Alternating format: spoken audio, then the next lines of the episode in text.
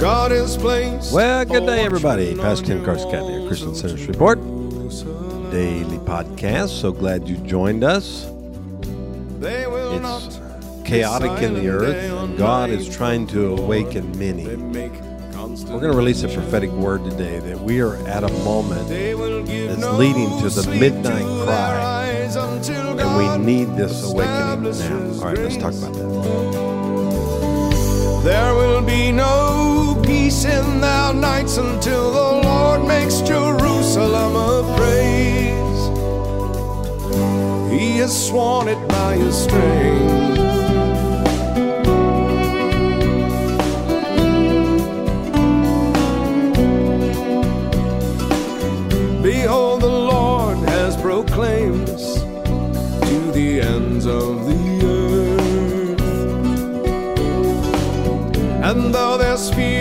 Your streets tonight, something's already birthed.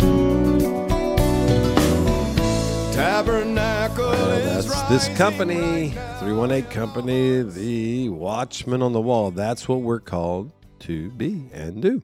Well, welcome. It is Wednesday, November 8, 2023. Well, I'm back. Back in the saddle again, as we say. I'm back in Louisiana. I'm back with my microphone and a better setting for me to record from. I enjoyed my time in South Africa. Had an amazing journey there. Worked with several ministries there, different groups um, in several parts of the nation. I just love the South Africans. Obviously, I go there as often as I can. Just the fire, just the passion for the kingdom that you guys have down there. I know some of you are listening today.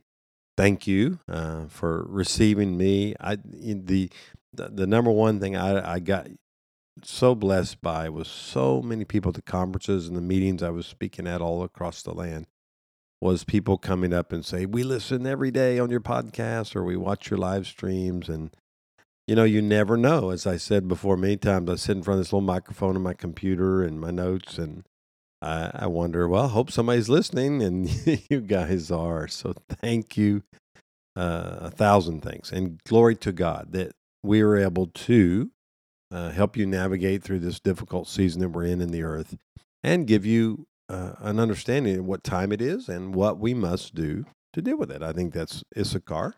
That's my greatest prayer is that I would be in Issachar, that we would be in Issachar. It really doesn't matter which one of us says it, but there needs to be Issachars out there. And we're praying for the prophetic community to be that. We're not in competition. If, if you didn't get a chance, um, um, yes, uh, Monday night at our ministry, we have our school of prophetic, and and we do our olive. We call it our olive school at night. We had a guest speaker named Ira Milligan. Uh, he's a friend of ours and from Louisiana, but he taught about what a healthy prophetic community is, and it was an amazing teaching, amazing.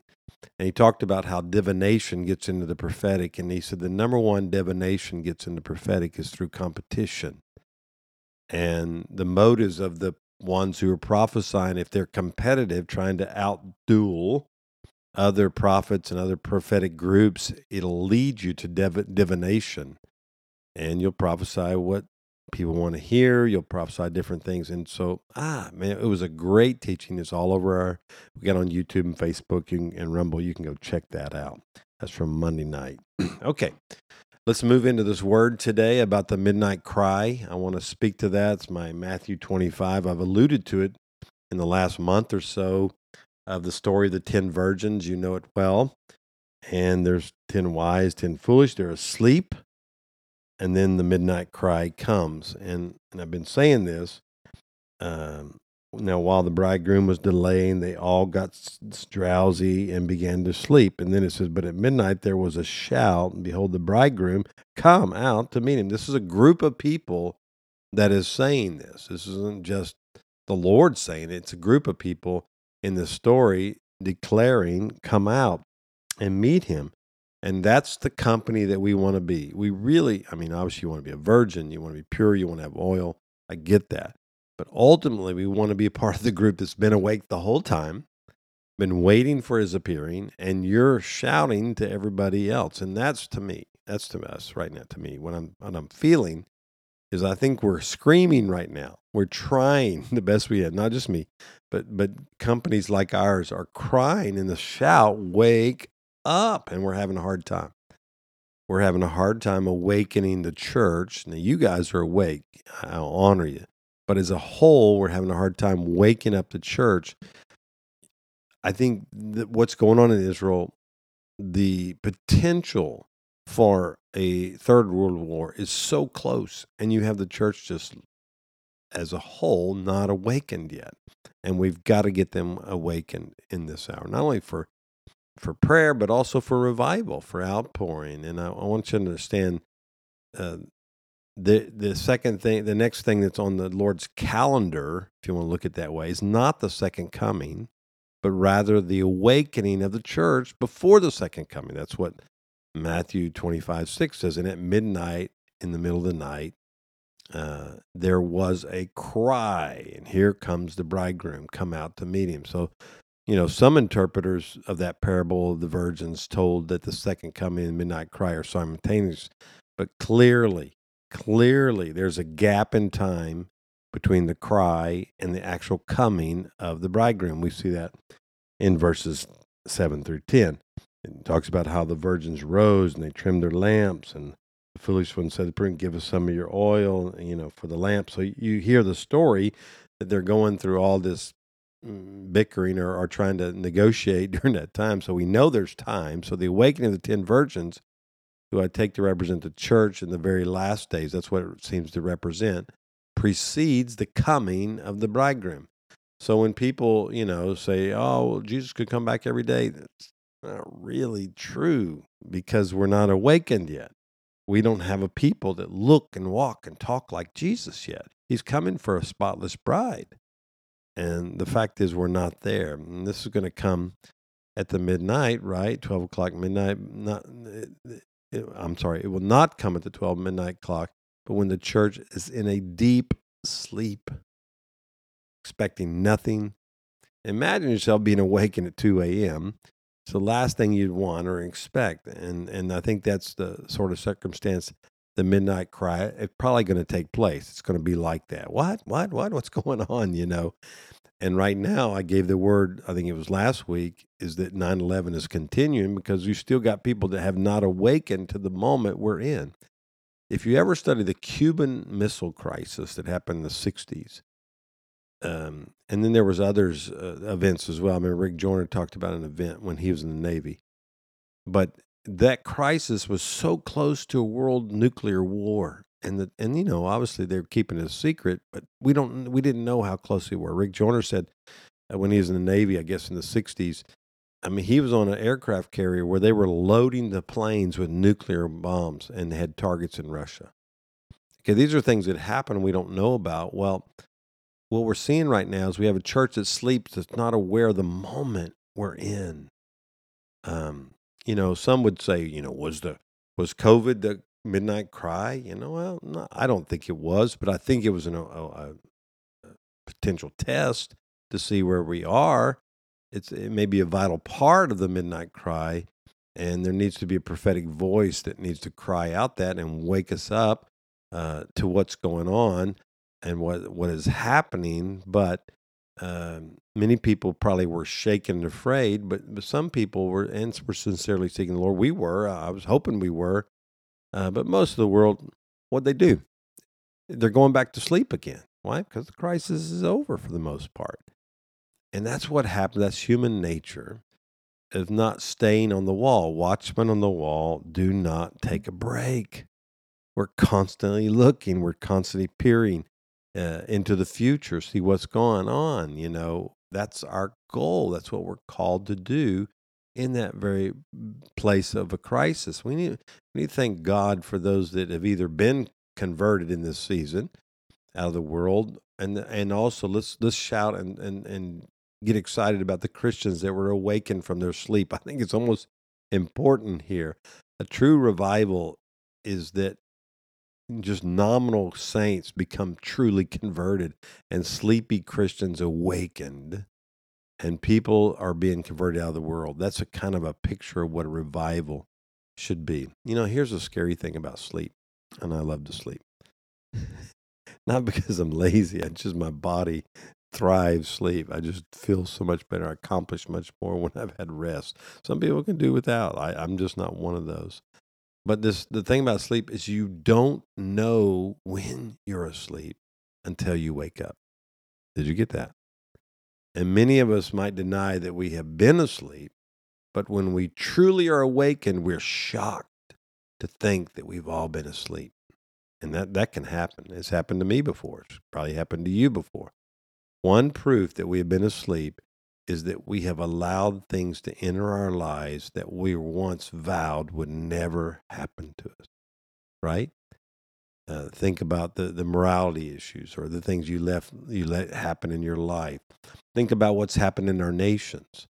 All the, the, the alphabet group people they're taking over, abortion that, that has killed so many. you know, on Tuesday night, last night, in Ohio, a state of Ohio, one of the worst things that I think could have happened happened. They had on their ballot a agenda to vote to make abortion part of their state constitution, to enshrine it is what they called it, which also included some late term abortion. And the people unanimously, I should say unanimously, probably about 16% or so more, voted for this. Uh, uh, 16% a lead, I should say and I, I, just I cried out for Ohio uh, and places like that that are embracing evil. That means there's people asleep, and we pray that that event would waken them now. Look, what's what's we thought our state was this way, but it wasn't, and that, that's something that just bothers me to end. The fear that God is that the church um, seems to have disappeared a long time ago, and that's nothing upsets us more, but that we're asleep. Another characteristic of sleep is that we do things in our dreams we would never do when awake. We are in a dreamlike state now. Uh, we hate the sound of an alarm, right? When you're in a deep sleep, the current crisis that we're in has barely awakened some. Uh, and and my fear is that, uh, you know, on October 7, when this thing happened, the churches kind of woke up but you know, as every day goes by, it's just another war, and yeah, it doesn't affect me. It's thousands of miles away, and they're going back to sleep, going back into their cycles again. Whether things will ever be the same again, we don't know, right? The new norm constantly changes.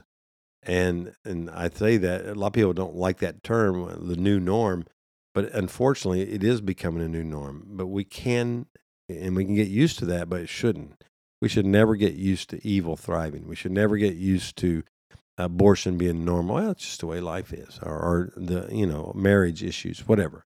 This crisis is a reminder that life, as we know it, is going to end eventually. People are dying every day in Ukraine, in Russia, in Israel right now. Those people um, that are taking to the streets right now and protesting and so forth, that are you know, pro Palestine, pro Hamas, you know, these things like that. They're, they're asleep. You understand? They're asleep. They don't realize what they're saying. They don't realize that they're celebrating a spirit of death because that's what Hamas is. It's violence, it's death. And we can't be there. And the church is somewhat, you know, divisive. I talked to a Christian today in South Africa that was pro Palestinian. You understand? That's happening in lots of places right now. There's no rhyme or reason why that should happen other than you're asleep. And we have to be at a place where we can't be asleep. Where this this American world history is happening every day, and we must be a part of the proper history. And um, and so the Bible says that it's appointed unto all of us to die. Right? We know that that's an appointed time. But until then, we serve and we want everybody to cry out with a scream.